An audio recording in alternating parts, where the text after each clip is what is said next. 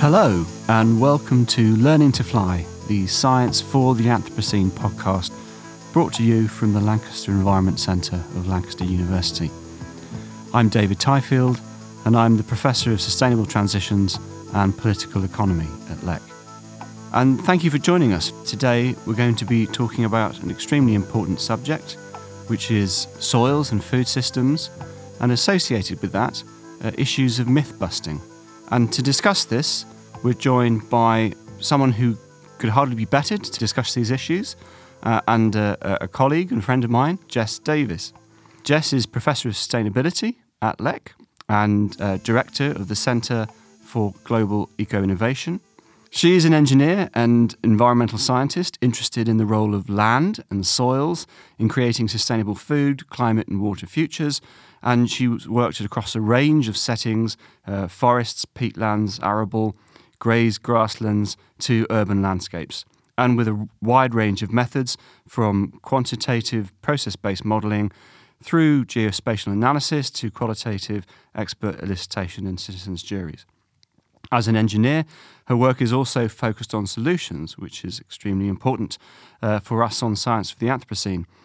And this includes uh, currently as principal investigator for the Quench Network, uh, which is a project aiming to further our understanding of the links between the quality of urban environment, uh, nature connectedness, health, and managing of these spaces for ecosystem and human health benefits.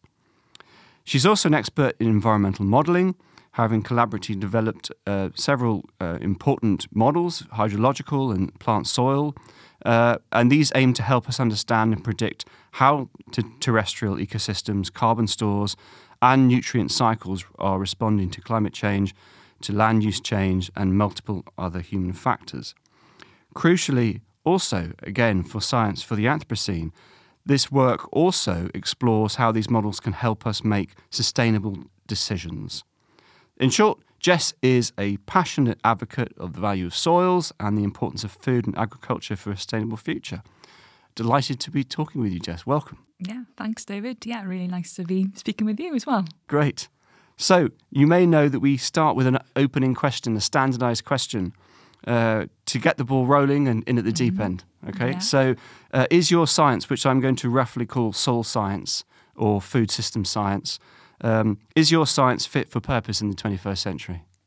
I, is any science fit for purpose in the 21st century? I think is a, a, question you could ask. I think it's something we need to be reflecting on all the time. I think it's getting better.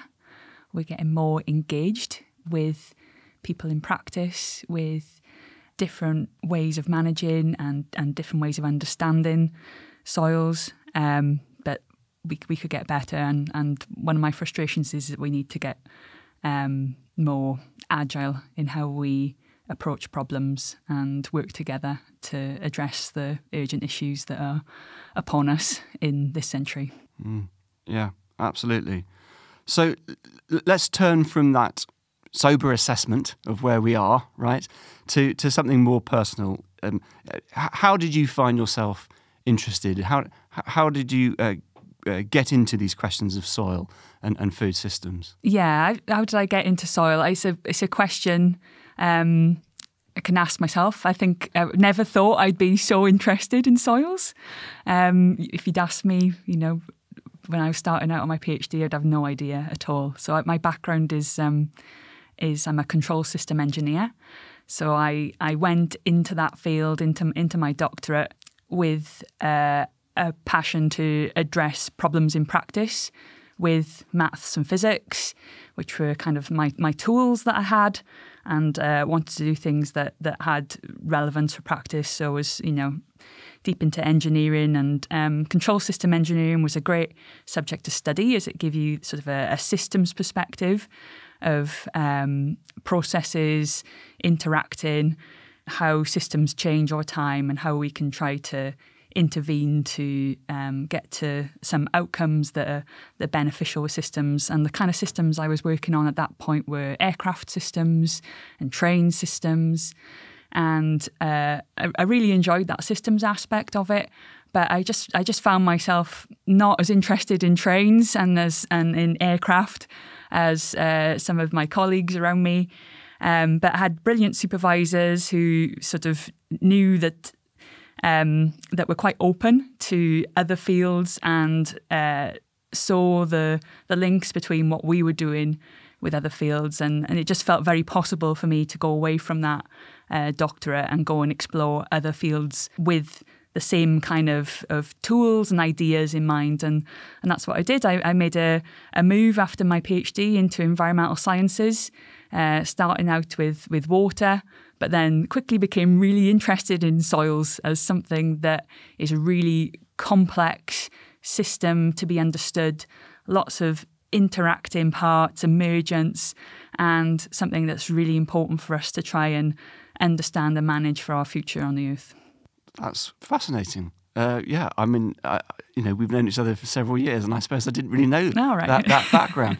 um, I'm interested in to what extent this sort of hard, hard science, right, maths, physics, uh, systems approach. How did that actually sort of bring soils to life for you? It's something that's still in my tool set today, but is just part of how I understand, how I seek to understand uh, these systems and, and, and how they change over time and how we can manage them better. And I've got a much wider appreciation now for um, other methods and other aspects that we need to consider that go beyond what's mathematically and you know can be characterized with with maths and, and physics so the but the, you know where where I've brought that into um, my current research. So you mentioned that I'm a, a, model developer, so I develop computer models that help us understand how uh, soils have changed over time. So I, have used those models to understand how soils have changed over the Anthropocene as a consequence of how we've uh, changed the vegetation on the land, how we've done agriculture, how we've added lots of nutrients, nitrogen and phosphorus into these these soils and and changed the the species there, how we've tilled them, how all those things interact to um, culminate in the in the current state of soils. And so it's kind of trying to we've used those models to try and understand where we are today and how they may change into the future when we consider also uh, climate change as well as different ways we might want to manage our landscapes in order to try and meet different goals how how you know how how's that going to pan out? We need some. I think models are a useful tool for helping us sort of think through that problem. They're not a perfect tool. Models are always flawed, but they're a way of trying to keep our assumptions honest. That we put those assumptions into uh, maths and equations, and we we let them play out, and that allows us to explore how these situations may play out in practice. Fantastic, yeah, um, and I mean, really speaking very strongly t- to the idea of the science for the Anthropocene. You know, taking all these tools and neither just relying on them nor disparaging them. You know, mm. they are really important tools in our arsenal that we should be using um, to to grapple with complex system challenges that we haven't had to up to date. It, that is exemplary, fantastic. um, let, let's. Usually, we would then go on at this point to talk about, well, what is the what is the problem, right? Mm. But we're deliberately not going to do that today because we'll get to that shortly um, when we're talking about some of your research specifically. But let's get our hands dirty in any case, right? And and just to orientate the discussion a little bit about soil, can we have some pedology 101? I mean, I've got some very basic questions, right? When I think of soil, yeah. I think of topsoil. And yet, those two words do not necessarily mean the same thing. So, um, what, what is soil? What, what, are you studying as a soil scientist? And how is it different to topsoil? What, what, and you know, what role does soil as a whole play in the cycles of enab- enabling life on Earth? Yeah, okay. So soil is a, a mixture of um, mineral matter that's weathered from rocks, organic matter, so decaying uh, organisms and plant material, and living organisms um, within the soil. It's a, it's a, living ecosystem and a combination of gases and water. So it's, it's this kind of emergent environment through an interaction between uh, geology, atmosphere, water, and biology. And so it's this, this constructed uh, layer on the earth that that supports life in, in many forms. And that, that emergence of this sort of structure of this ecosystem is, is what really fascinates me on one level as a mm. as a systems scientist and and yeah, why I've become so hooked into it. I think it's a you know, it's a really fascinating unknown world to some extent that we understand so little about how this world underneath our feet works and, and we're learning a lot in, in ecology now um, about how those systems uh, function. So you mentioned topsoil and soil. What's the difference? So topsoil is is the top of the soil. So um, you know, topsoils might be, have more organic matter in them, so they're darker, and so that organic matter is the is the decaying um, plant material and organisms in that top layer that an organic matter is is really important um, to the role that soils play um, within our um, earth system and, and, within biology. That organic matter um, it contains nutrients, so we have this material that's breaking down and releasing nutrients and making it available to life. It's uh, spongy. So it absorbs water, it, it retains water, and there's water available there for organisms. Um, and it stores carbon. So it's it's a, a, lot of, of that organic matter is carbon. So topsoils they tend to contain more of this organic matter, so they're important in, in that respect. Um, and they're the you know they're the top where most of the roots and um, life is interacting. Um, but we're learning much more that it's not just the topsoils that are important; it's the subsoils as well. And um, there's been a big push to understanding further further down, taking um, longer cores of of soils and, and measuring um, and observing more down the soil profile. And there's a, there's awful you know once we consider the whole depth of the soil, that's really important in terms of uh, carbon and, and, the role it plays within the, the Earth cycles, the um, uh, Earth system, and and there's life down there as well. Yeah, so the, the topsoil is often what we're managing, and it's most uh, affected by what we do as humans, and it's most most closely interlinked with um, lots of, of creatures' existence. But the, the subsoil is is also important and just to put into like into perspective, you know, I mentioned carbon cycles and soils. Um, that that soils are they make up the the largest component of organic carbon within the Earth system. So there's more uh, organic carbon stored in soils than all the rainforests, all the plant matter, animals, atmosphere combined. That it is a massive uh, store of carbon, and it's it's not just a store; it's dynamic. It's constantly being released into the atmosphere, uh, brought down into the soil.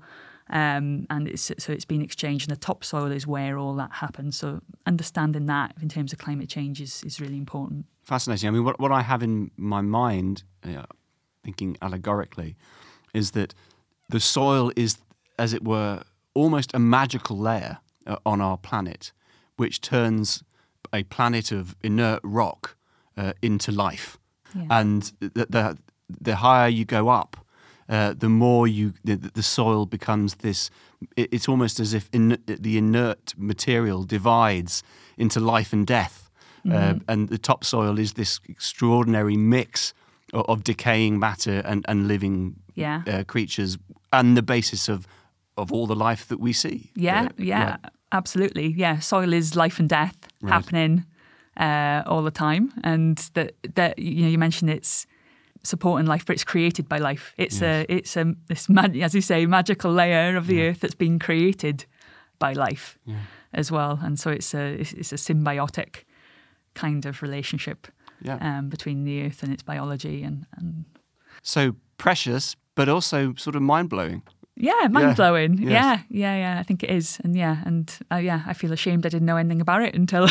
yeah, I mean, my, my sort of interaction with soil yeah. to date is sort of you know, tinkering around the garden, you Yeah. know, and, and enjoying being muddy as a kid, you know. So, it's a- Yeah. yeah, wonderful. Okay, so let's let's turn to your work specifically, and you've done a number of fascinating and groundbreaking projects uh, on issues regarding soil and food systems. But your work seems to be marked by a particular strength, which is its interdisciplinarity. That we can hear that in your own bio, fascinatingly. Um, but also this system, whole, uh, systemic whole system perspective, uh, and also this positive grappling, this this sort of solution focused approach of working with contemporary challenges. And I think this brings with it sort of a twofold focus. One is uh, gathering evidence that has the potential to inform positive practical interventions. That's very clear. But also the, flip side of this, which is removing knowledge blockages to action. And those blockages might be negative, in other words, they might be absences in the forms of knowledge gaps, or they might be positive blockages in the form of mistaken common beliefs and memes. And uh, this latter approach uh, leads to some of the stuff which we'll talk about shortly in terms of myth busting, which I think uh, uh, is a very interesting and important topic for Science for the Anthropocene. And uh, uh, I want to register my gratitude for you suggesting this as well, because it's a great idea. So, we're going to discuss uh, these key themes and dimensions of a Science for the Anthropocene in a minute. But before we get there, we also need to look at some of the examples um, of how you've been doing this. And this gives us an opportunity to discuss some of your um, key substantive findings, and I think those will also be of great interest themselves to, to listeners. So let's focus first, and maybe quite briefly, on uh, what you've found out uh, in your own work about soil, its challenges, some of the responses, and also, in particular, some of the work you've done, great work about urban agriculture. And then we can turn to this issue about myth busting and science uh, society relations. Uh, first, then, um, what you found out, including uh, against some of the high profile sensationalist claims we have out there. And surely the number one out there that people are starting to get interested in soil because they've been scared into it, which is, uh, uh, as we'll see, wrong, but not totally wrong. Um, we have these headlines now in the press that may, there may only be 100 or 60 or even just 30 harvests left on, on Earth, um, which takes one from being terrified from one's, for one's children and grandchildren to being terrified for oneself. So tell us uh, about your groundbreaking work that scientifically quantifies the, the current rate of, uh, or rates uh, crucially, of soil erosion. Yeah, so this is this is work that um, was carried out by a, a, PhD student working with me, Dan Evans, and uh, with my colleague John Quinton as well. That we were a bit sort of curious and frustrated about this quote that keeps going around, and it's perhaps going around a little less now, which is good. Um, around how many harvests left in the soil? Is it 100 60 30 and we were trying to find what the evidence base for this was and trying to track back to you know what what's the study that where this has come from? And um, it, it's been in FAO speeches and, and that's where it tends to get quoted cited is is this FAO speech. And the only thing before that we could find was um, a media um, piece like a press release from a, a, study that was completely unconnected to this question, and it was kind of a kind of a, misquote, I think. So this this quote about there being hundred harvests left came from a completely unrelated study where there was a misquote in in a press release, and we found that really frustrating. Um, and thought, well, uh, you know, how would we if we wanted a number on how many harvests left? How would we go about even trying to make that number? So that that was what Dan tried to approach, and and so what we did, we tried to bring together all the the studies out there of of soil erosion. So we amalgamated a big database of soil erosion studies. Um, and balance them against soil formation. So, um, particularly, you know, this how, how many harvests left was was talking about how much, you know, for where when will there be soil, uh, enough soil to uh, support a harvest. There's other reasons why soils might not support a harvest, um, but this is you know sort of the fundamental one. If it's not there, then it, it can't support a harvest. So we were trying to um, quantify these these soil erosion rates.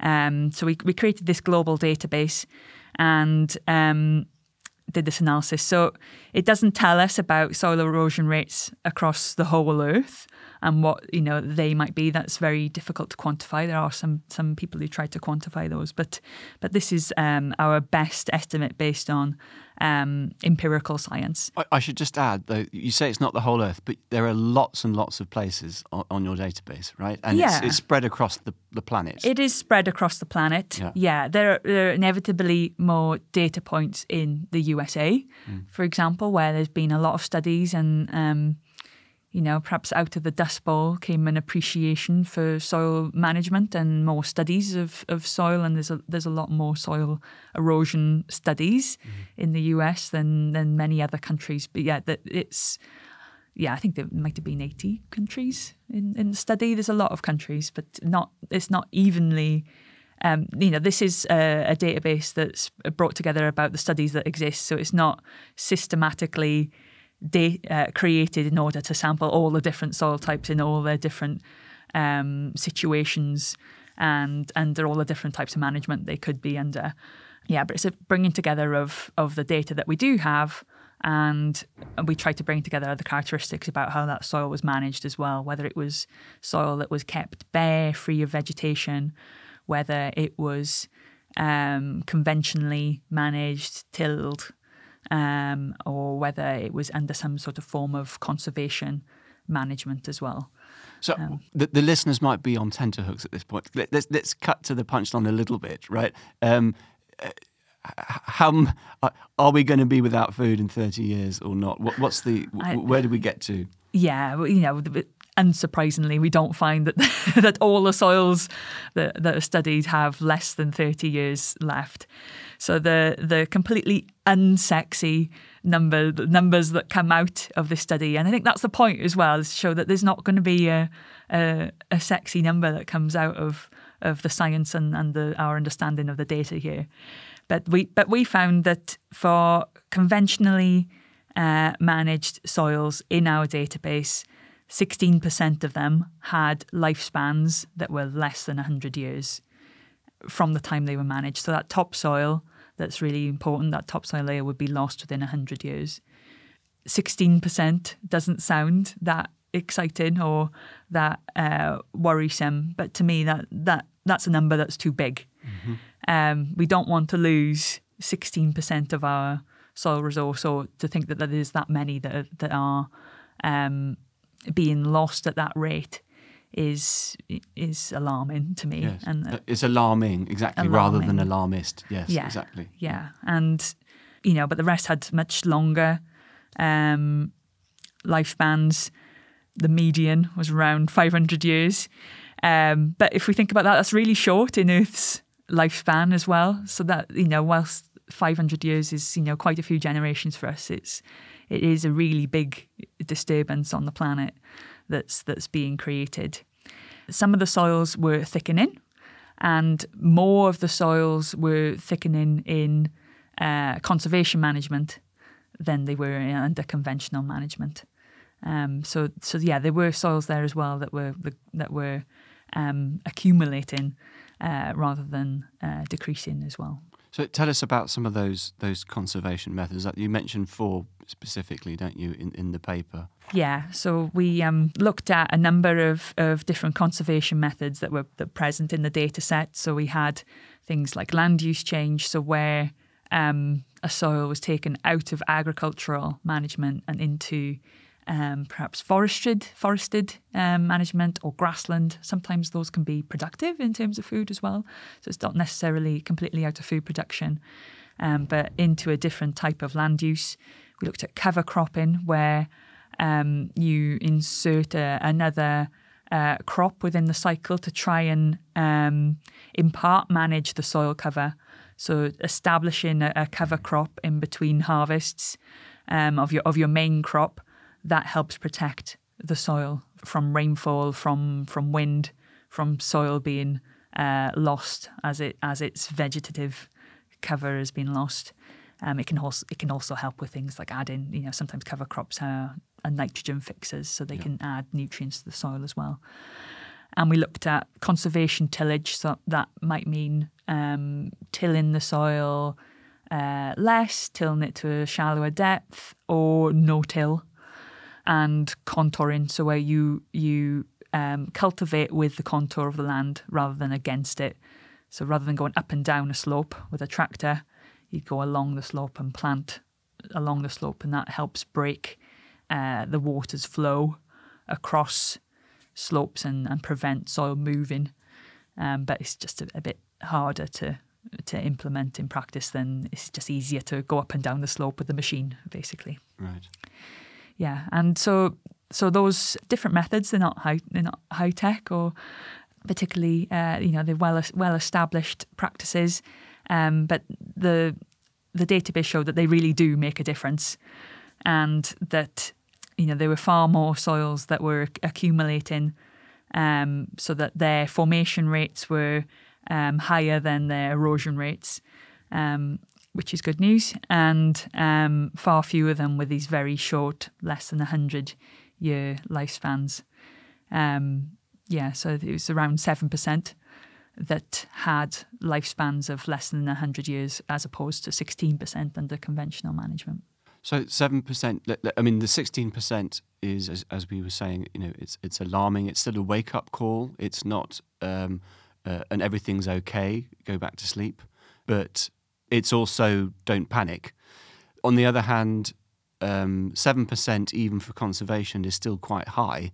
Yeah. So, can we get that down to zero? Is that a conce- I mean, maybe not zero, but maybe 0.1. You know, um, what's standing in the way of uh, even if conservation methods still leave seven percent uh, mm. as having very very short lifetimes? Yeah, so it's seven percent of those of those studies that are under conservation management were still eroding at at quite a high rate might suggest that those places are not good places for cultivation um, and for the type of practices that were being um, used within that cultivation. So it's the it's the right practice in the right place that's important as well. And you know maybe those places they're, they're not going to be able to sustain that type of agricultural management for for that long, and that that needs to be accepted basically. But it's very difficult to to get to zero when we are intervening in the soil and in the plant cover of the soil.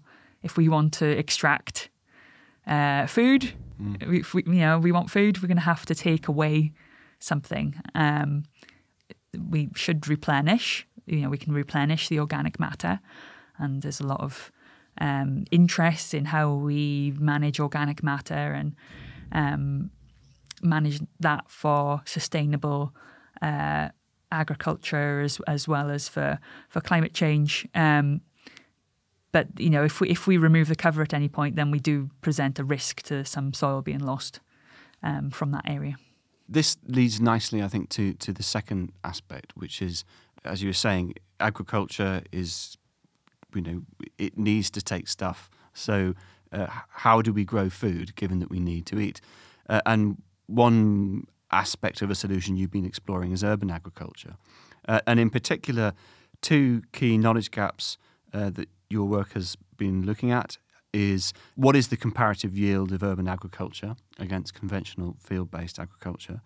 Uh, and secondly, what is the potential overall impact um, if there was mass adoption, maybe policy mm. enabled, of urban agriculture at a national level, and you, have looked at um, uh, Britain as an example there. So let's just go through those questions quickly. So first of all, then, what, what is the urban uh, is urban agriculture more or less productive than conventional agriculture? Yeah, so I, I think that that was a question we really wanted to explore because again, we felt this was something that was um, there was a lot of opinions out there on um, whether it was or not. And this is quite, it feels like this is what brought me into this a little bit, this question, because um, it is a little bit outside of my expertise in, in soil sustainability.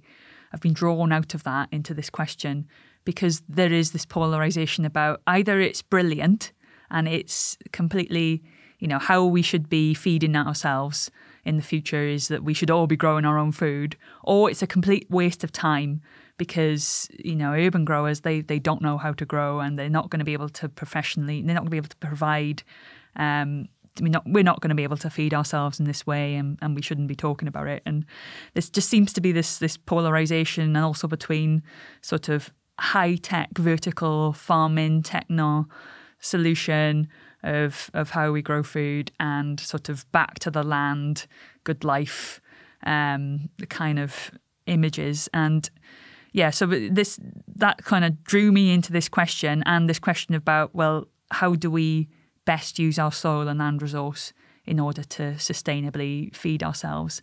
And I felt that urban areas were that overlooked area for for thinking about that. Um, and so we wanted to kind of bring a similar approach of of synthesizing what's out there, what do we know, and what can we say from what we know, and that I didn't have an opinion either way really of whether this was going to be a good solution or not. I just was kind of curious to find out what what data was there to try and a, a good that. position to be in for a scientific Yeah. study. Uh, Yes. yeah, definitely, but not always the position Yes. people are in. I think, if we're honest. Yeah, so we, so this was uh, one of my postdocs' work in um, the Rurban Revolution project, and uh, Florian. He brought together a similar kind of study. He brought together yield data for urban farming places where there, was urban farming. He brought together urban data across the world, uh, a couple of thousand data points. Um, with better coverage, probably globally, of, of data on yields um, from uh, urban food growing than than on soils, and um, and compared that to conventional yields across the world from a big big global database. And, and what we found was that for lots of different types of crops, um, uh, and all the crops we we looked at, the urban yields were on par or greater than conventional yields. And so, you know, when when we were having the, these conversations, people say, well, you can't get the same sort of yield out of urban farming as compared to uh, sort of professional uh, or field-based farming.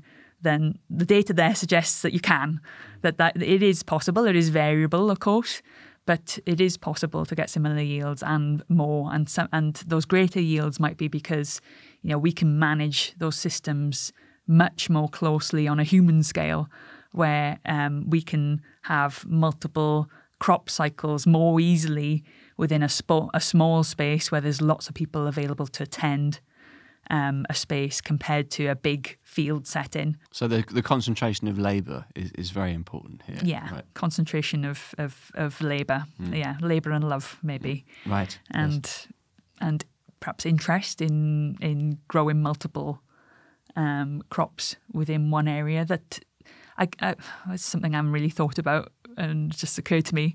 Maybe is is about market as well. You know that if you're a professional farmer, that you you sell into a market, and um, you know it- it's been grown from, often for a different purpose at, at an urban scale, and so that you you might be able to get more, mul- you know, multiple crops growing at once, and um, because you're not growing to a specific contract, yes. maybe.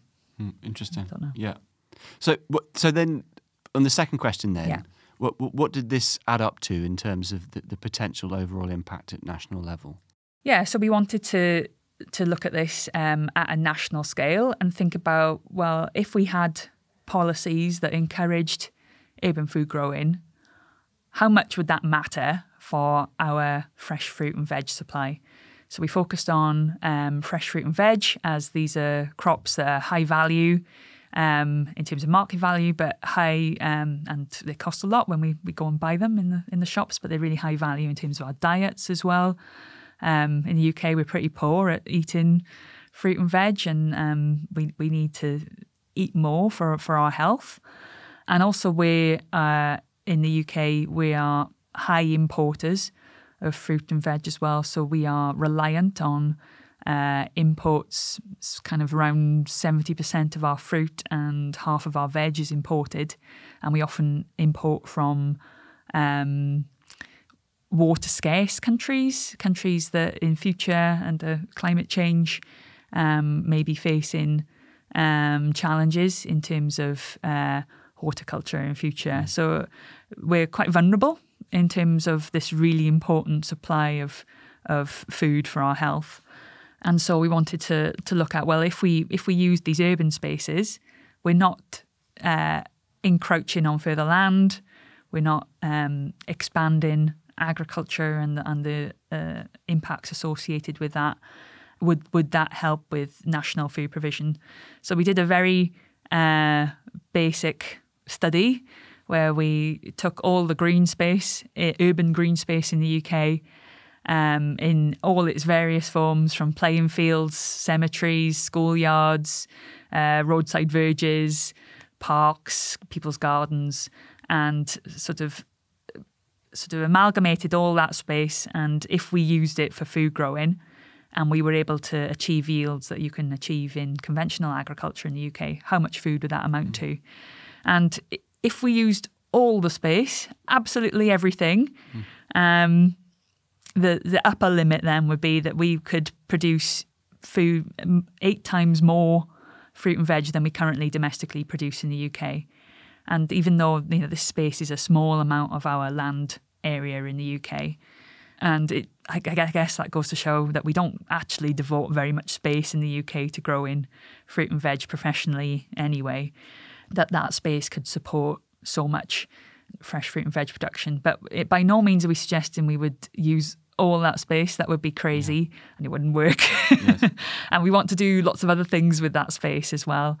Um, and it's you know those those green urban green spaces are really important culturally, really important recreationally, um, and but if I think it just goes to show if you use a very small amount of that, it would still add up to a lot, and it would add up to a meaningful amount of our fresh fruit and veg provision uh, for the UK. What was a really uh, interesting and important part of this study as well, though, I mean, you were talking about green space there, Jess, but um, you also included quite a bit of grey space, as the phrase goes. Mm. Um, so you were talking about roofs, um, facades, walls. I mean, you were talking also earlier about um, uh, high tech uh, mm. imaginaries of urban uh, agriculture or urban farms with you know great big green walls and hydroponics, etc., etc. Yeah.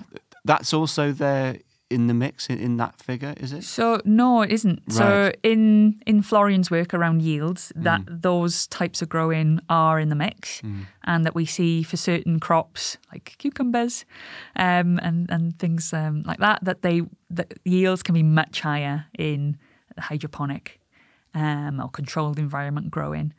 Um, so so those yields are in the mix for um, when we're comparing urban yields with conventional yields, but we still found in in ground growing mm. could be as productive as conventional agriculture.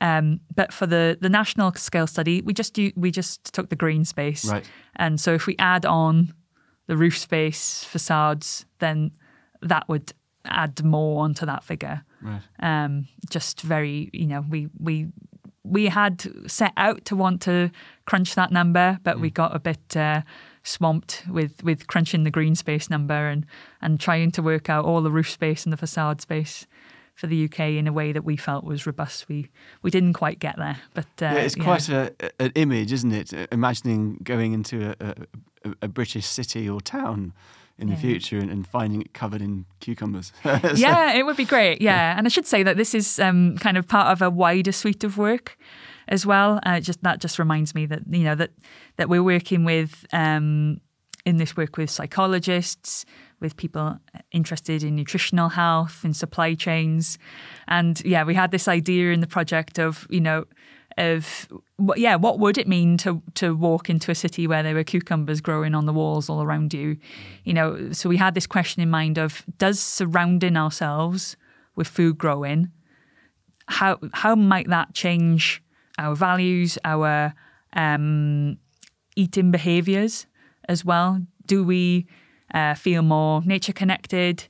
Uh, would we make better food choices if we were surround more connected with food growing, that it was more visible to us. Um, that's something we we try to explore as well um, with within the project. Fascinating. I mean, yeah, yeah that's wonderful. I, I, I want to come back to that if I can in, in a minute.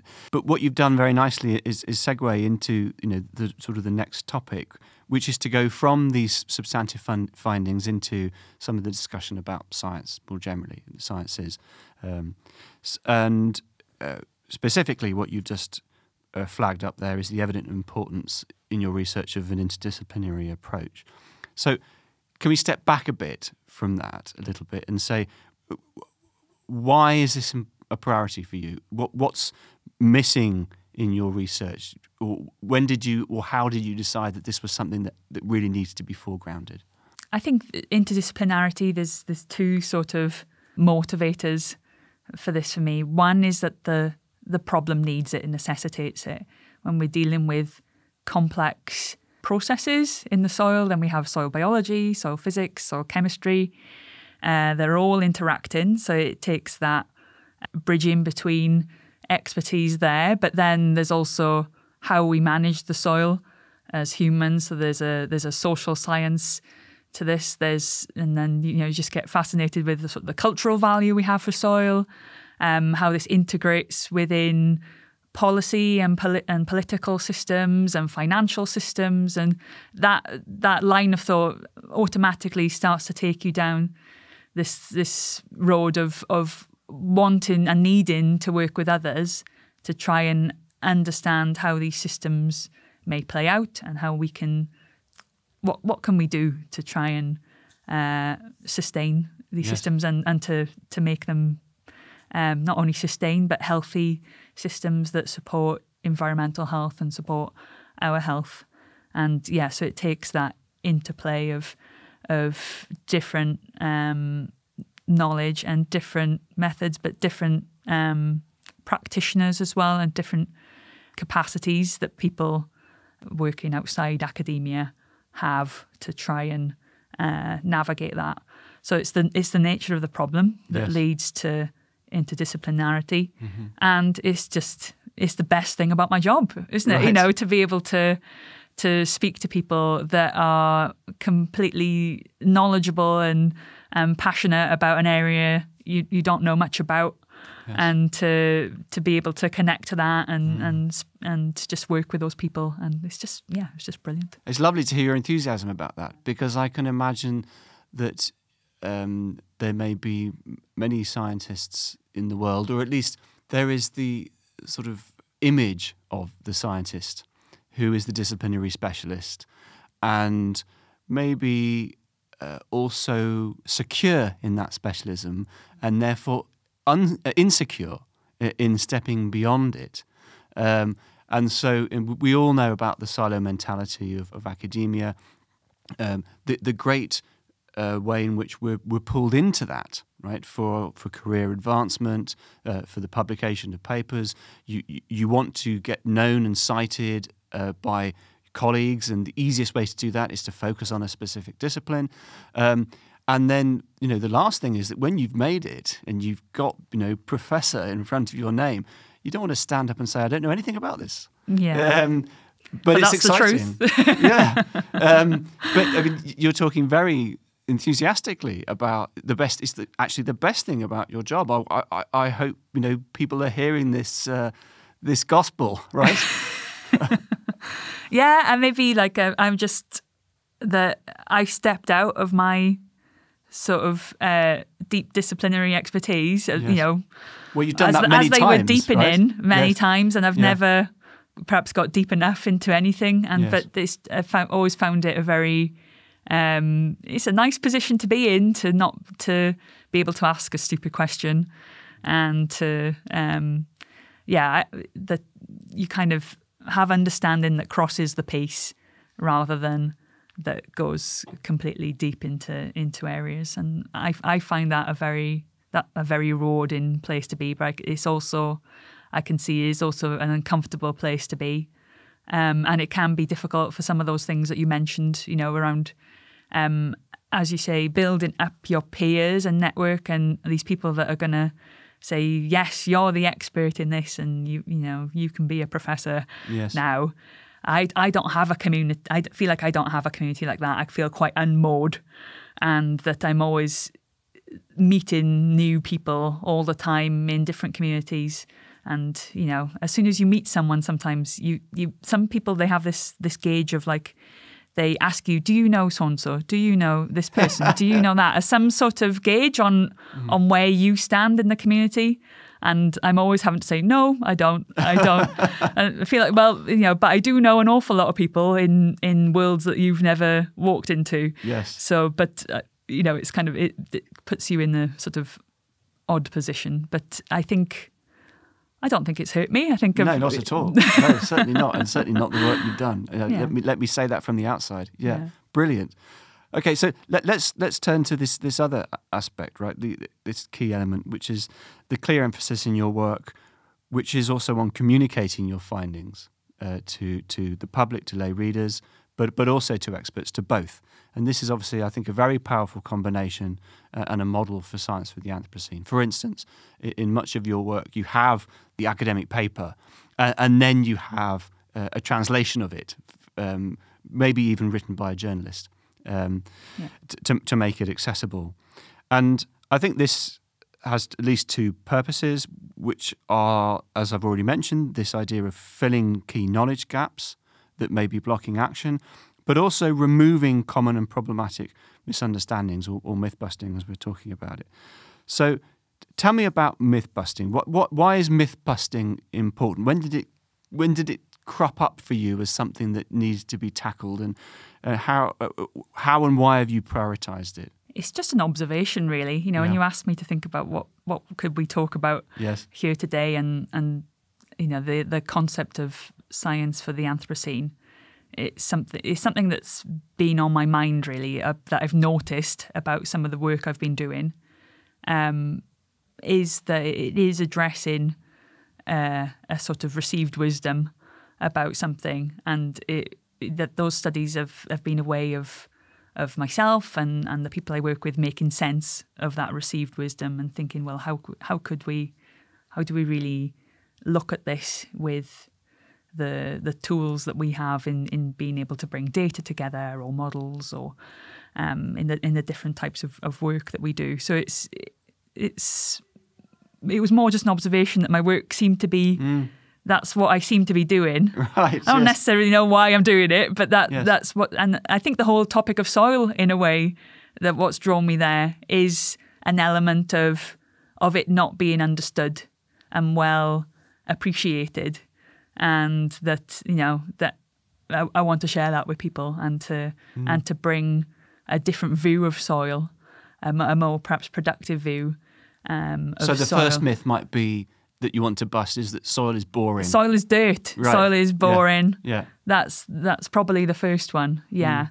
Interesting. Yeah. And um and to try and you know, and, and where the urban work has gone has been trying to shed light on debates that, that have become polarized. Yes. And that and trying to there's a lot of and in soils soil management itself there's a lot of dogma about what we should be doing and um, I feel like that I have some of the tools that can help us think about, well, if we do this, then this will happen.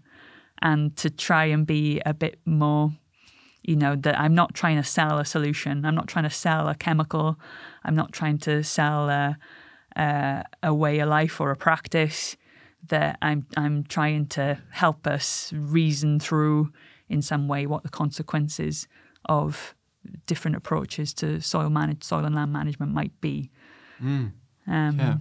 Um, so what I hear there is that there is this in, this initial myth, right, which is just sort of disinterest, even yeah. in the problems that you see as so important, which are so important. But then there's there's another aspect to this, right, which is what I'm hearing is that, in fact, we're a, we're very sort of confident as a, as a species, as a civilization now in, in how much we know, right? Mm. But in fact, on many really important things, especially many of the complex problems that we're facing, our knowledge base is extremely thin. And the result of that is that it becomes extremely easy for that thin knowledge base to be latched upon uh, by opinion. You talked about lots of opinions earlier. Yeah. I, I, thought that was a, a great line. And then if that goes also then through a, a media landscape, uh, a, a public sphere which encourages fear and sensationalism in order to get the attention. The result is that thin claims get inflated into polarized positions uh, mm. because the, the, the, last thing one could admit is that you don't know, right? Mm. You, you, have, an, you have a, an opinion and a position.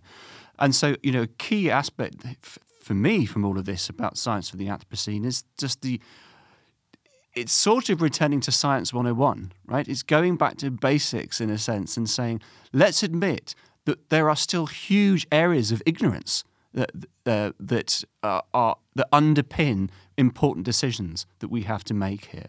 And if we can start from admitting our ignorance, well, then we can begin to make sensible decisions.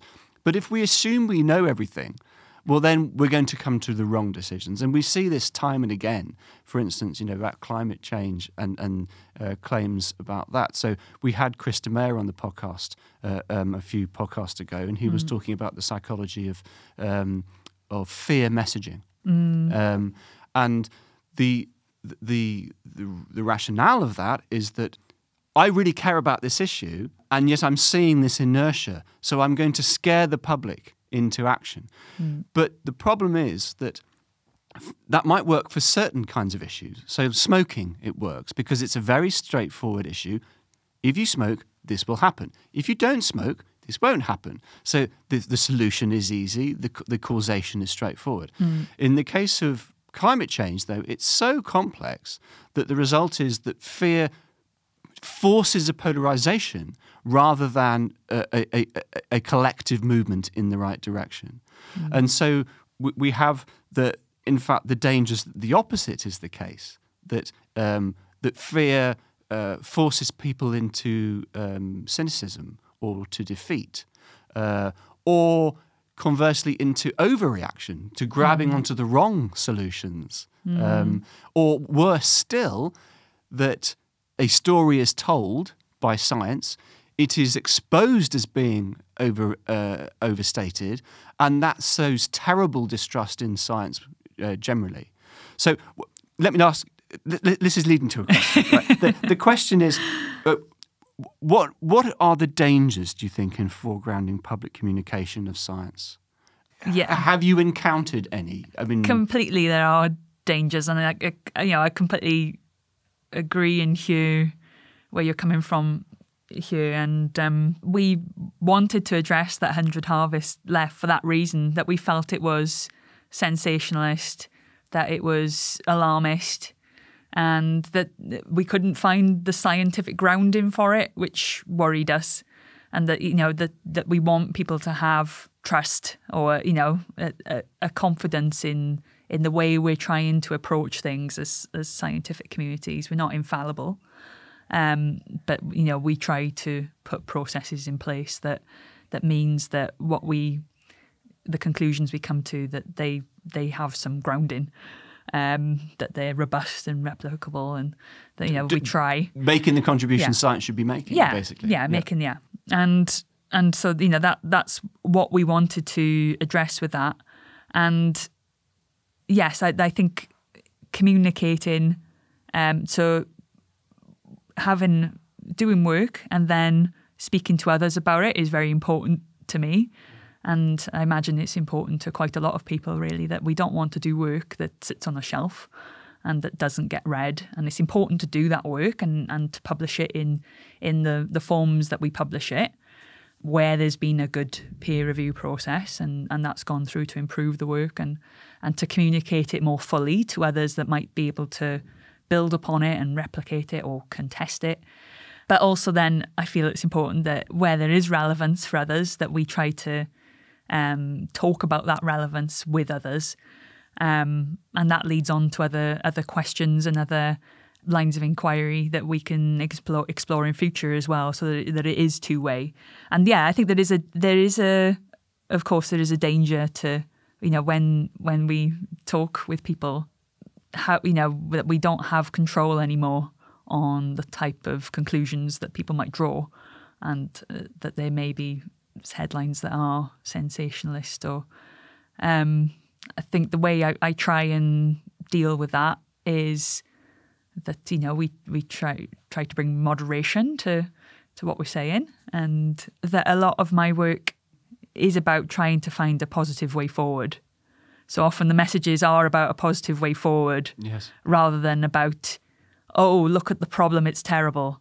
There's a there is a lot of science and science needed to understand the state of the the problem. And you said at the beginning we didn't want to talk about the state of soils and uh, to start with, um, because you know if we start on that line, there are you know it's it's a whole suite of depressing statistics we could wheel out about the state of our our earth and our land and our, our terrestrial ecosystems, and and you know unfortunately that they're very valid.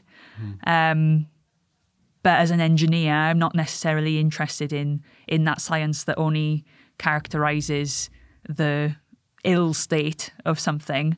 I'm looking to for ways in which we can work with the system in order to to bring it to a, a state that's uh, better for, for multiple outcomes, humans and, and non-humans, and you know how how do we move forward in a positive way? So I think when we're communicating Yes. about that, there's less risk that that story will be turned into something that's Yeah, absolutely. Alarmist. And and I mean, so I, I, mean, I had another question, which was about tackling the complexity of uh, some of these issues. You know, so again, in you know the work about soil, you you, you highlight even in the, um, the the the journalistic piece, right, that there is no one answer to um, how long is the soil going to last.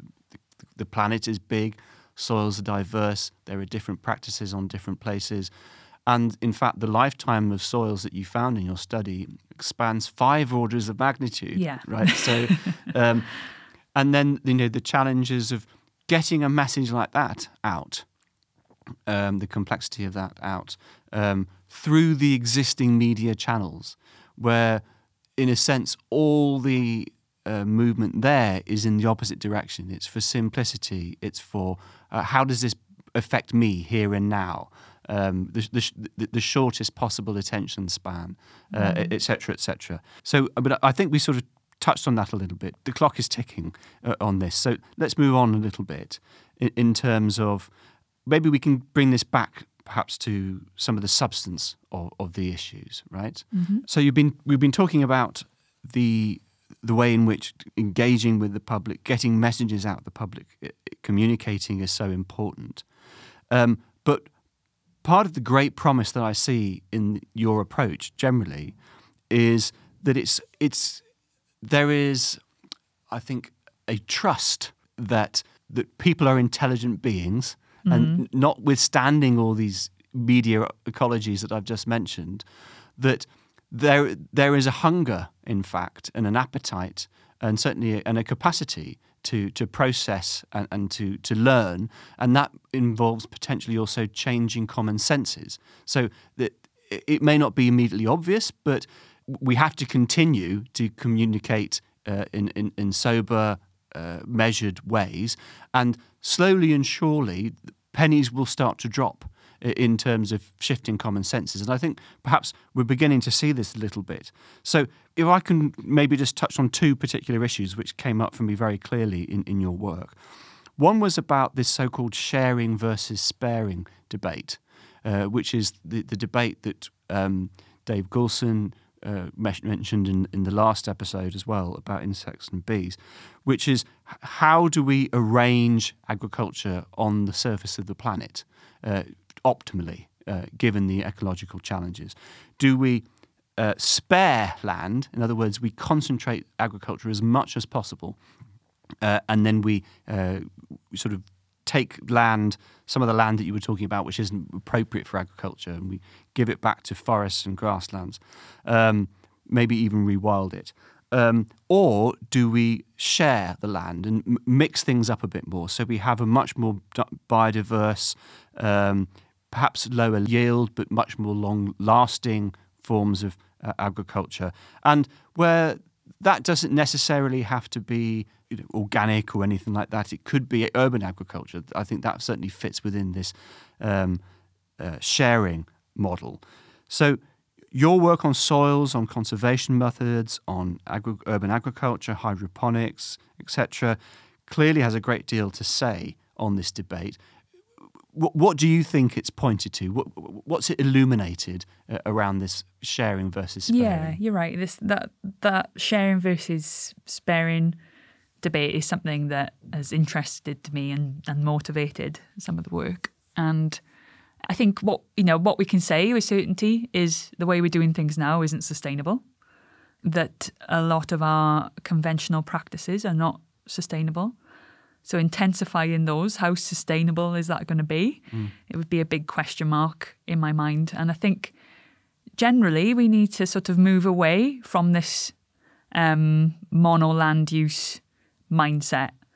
I think it's it's it's one way as humans we've approached the earth and it doesn't fit in with earth processes and ecosystems and nature and we need to think much more you know generally we need to work with landscape we need to work with ecosystems and nature to put the right thing in the right place or or to put things in place that that work in place at least and so that uh, yeah, and that so I, and probably that probably puts me a little bit more on the on the sharing side of the debate, perhaps. Um, but I think generally, though, we need it's more than that. We need to totally reorientate our thinking on this. Yes, that it, we need to reorientate what we're growing. What why are we growing all this the the food that we grow and we're mm. feeling ill ill health mm. basically. Mm. That what we're growing isn't fit for purpose for a, a flourishing uh, for human population mm. that's healthy and that equitably eats well, that ex- experiences food in a positive way.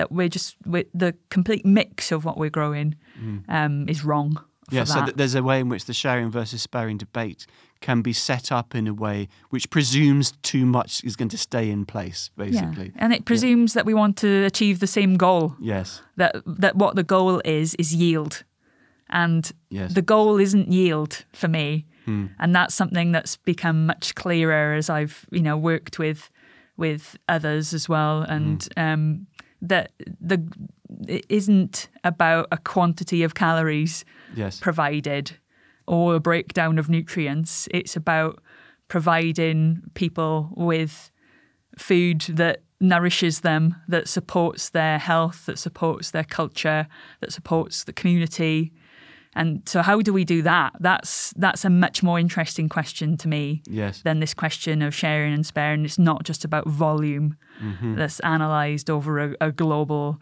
sort of boundary. Yes. And th- this is where, to me, things like urban agriculture are really interesting, even if they're not providing you know the the amount of calories we need mm-hmm. you know in in that yield mindset that that gets talked about um, they might be providing us with a lot in terms of our right. um, our lives. You know. So, in a sense, they hack the presumption that yield is the question for agriculture as yeah, well. Yeah, they, they open up that so. question. Yeah, I mean, what, there was there was a, a sentence in, uh, I read um, in preparing for this, and there was also um, a New York Times report about a new World Bank report uh, just last week, and it, it was summed up in a, in a, sentence like this, which was If we can increase crop yields, we have the opportunity to reduce the amount of arable land we need to meet this demand. But that feels to me to be precisely the wrong way around, right? Mm. That if uh, that is again saying, uh, well, yield is, well, yield becomes, it becomes a circular argument, right? Yield is, as you say, it's the conclusion, it's the goal, but it's also the premise of that. And, and so we become locked in that particular logic. Mm. Um, and the goal, uh, the, the promise, the empty promise, it turns out, because we've been doing this for decades, is let's increase yield, then we can reduce land. No, what will happen is we will increase yield and we will increase land.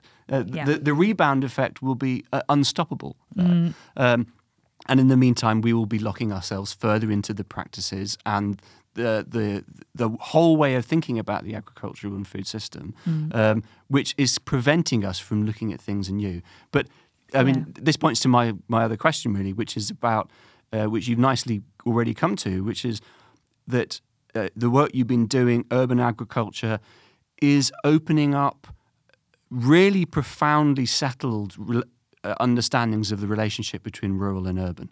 Mm. Um, and Marx, for instance, talks about the the, the metabolic rift uh, mm-hmm. at, the, as, at the beginning of modernity, the agricultural revolution of the 18th century, um, and this being uh, the, the, standard understanding now uh, of the, the division of uh, of labour, of, uh, of, regulation, of policy, of society, um, and in fact, the result of that is that we have a rural area, and Britain amongst the worst, which is just one huge factory. It's mm. it's not a lot of the rural areas of Britain are not countryside. In fact, mm. you know they are they are food factories, mm. um, and so this is going right back to undermining, reforming, transforming the whole model uh, mm. of, of the food system, as you were talking about. Yeah. And, and, perhaps urban agriculture is is a lever. That's there. yeah, exactly. As a as a as a lever, as a place where by incorporating more food growing, we might do more good than harm. That mm-hmm. we could mm-hmm. improve ecosystems rather than degrade them with with agriculture mm. within those contexts, and that is somewhere that is close to our everyday lives that could, that that can matter to us in a way that you know that that we created all these rifts yes. that we've begins to suture them back together. Yeah. Yes. So it helps helps to do that, mm. even if it doesn't fully yeah. do it. If we, you know, perhaps we cannot sustain the kind of the population we have mm-hmm. on the on the type of of you know personal food growing we might have done mm-hmm. in the past. I think yeah, you just have to realize that how we haven't been doing this very long actually. Yes. This intent this um, landscape where it's lots of it is for one purpose only, whether it's for living or for growing or for woodlands or you know that that that is a very new arrangement of the earth mm-hmm. that we've created, and it's not a very useful. I, I'm not sure it's a very useful arrangement. And if we try to blur those divides again, that what kind of life could we live then? was is what interests me. Yeah. Okay, that's great because th- this takes us, you know, to sort of the final question before we'll end, which is that you've done a lot of thinking about this, a lot of discussing with colleagues, a lot of you know diverse set of contacts you were talking about, right? What's emerging for you in terms of um, the food, the future of food production? What might that actually look like? What might it be like to, to live in that? And and equally, as an appendix to that question, because uh, we're interested in science on this podcast. What role does science play, not just in getting there, but when we're there? What role is science doing in that future? I think for me, it's about diversification of the mm-hmm. food system.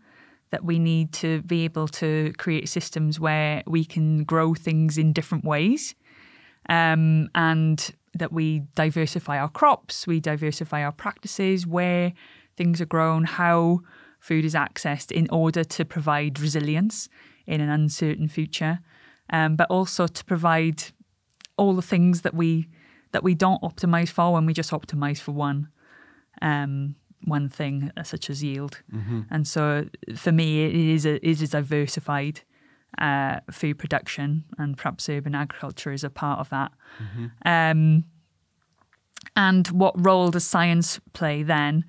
It that we have a difficult role to play because if we we're working within a diversified system, there are a lot of different contexts, a lot of different practices that that we could. I would love if we could work alongside and to try and help um, understand what the consequences of these different practices are yeah. in place, and to to help reason through those and and choose things that are going to come to better outcomes for people mm-hmm. with people. Um, and that I, I don't see that, that work being done, mm-hmm. finished ever. Yes. That, that that would be something that we would continually want to be play a role in and a part with. So it's about uh, a key aspect of that, which I'm I'm hearing you talk about, is that it it's seeing this diversity of things that mm. we need to optimize, their their place specificity, and and being constantly alive to uh, to learning things that we didn't know mattered, that they matter, uh, to, to keeping an eye uh, on on uh, these different measurements. Yeah. There's there's going to be a need for technical expertise and intervention in measuring lots of these things. They're not just going to happen Mm. uh, and be obvious to to the human body. Yeah, Um, and it's complex. The yes. system's complex. So we're, you know, I, I don't think we'll ever be done Yes. with understanding the the complex consequences of an action yes. and helping navigate that. I don't I don't think we're going to be done with that. Yeah, fantastic. Okay, Jess, thank you so much. And and you may also know we end with a question as well. So um, if we are going over the cliff regarding soil and food systems, and we urgently need a new science for the Anthropocene, will we learn to fly? I hope we will. I don't know whether to say more than that. Okay, that's that's fair enough. That's where we are. Yes, That's where we are. I hope we will. Okay, brilliant. Well, you're certainly uh, doing everything that you can uh, to help us. So thank you. No, it's been a great David. pleasure chatting with you. Yeah, lovely to speak to you as well. Great. Uh, Jess, thanks very much. And thank you also for listening. Uh, if you've enjoyed this podcast, please tell just one friend about it and join us again next time. Thanks very much.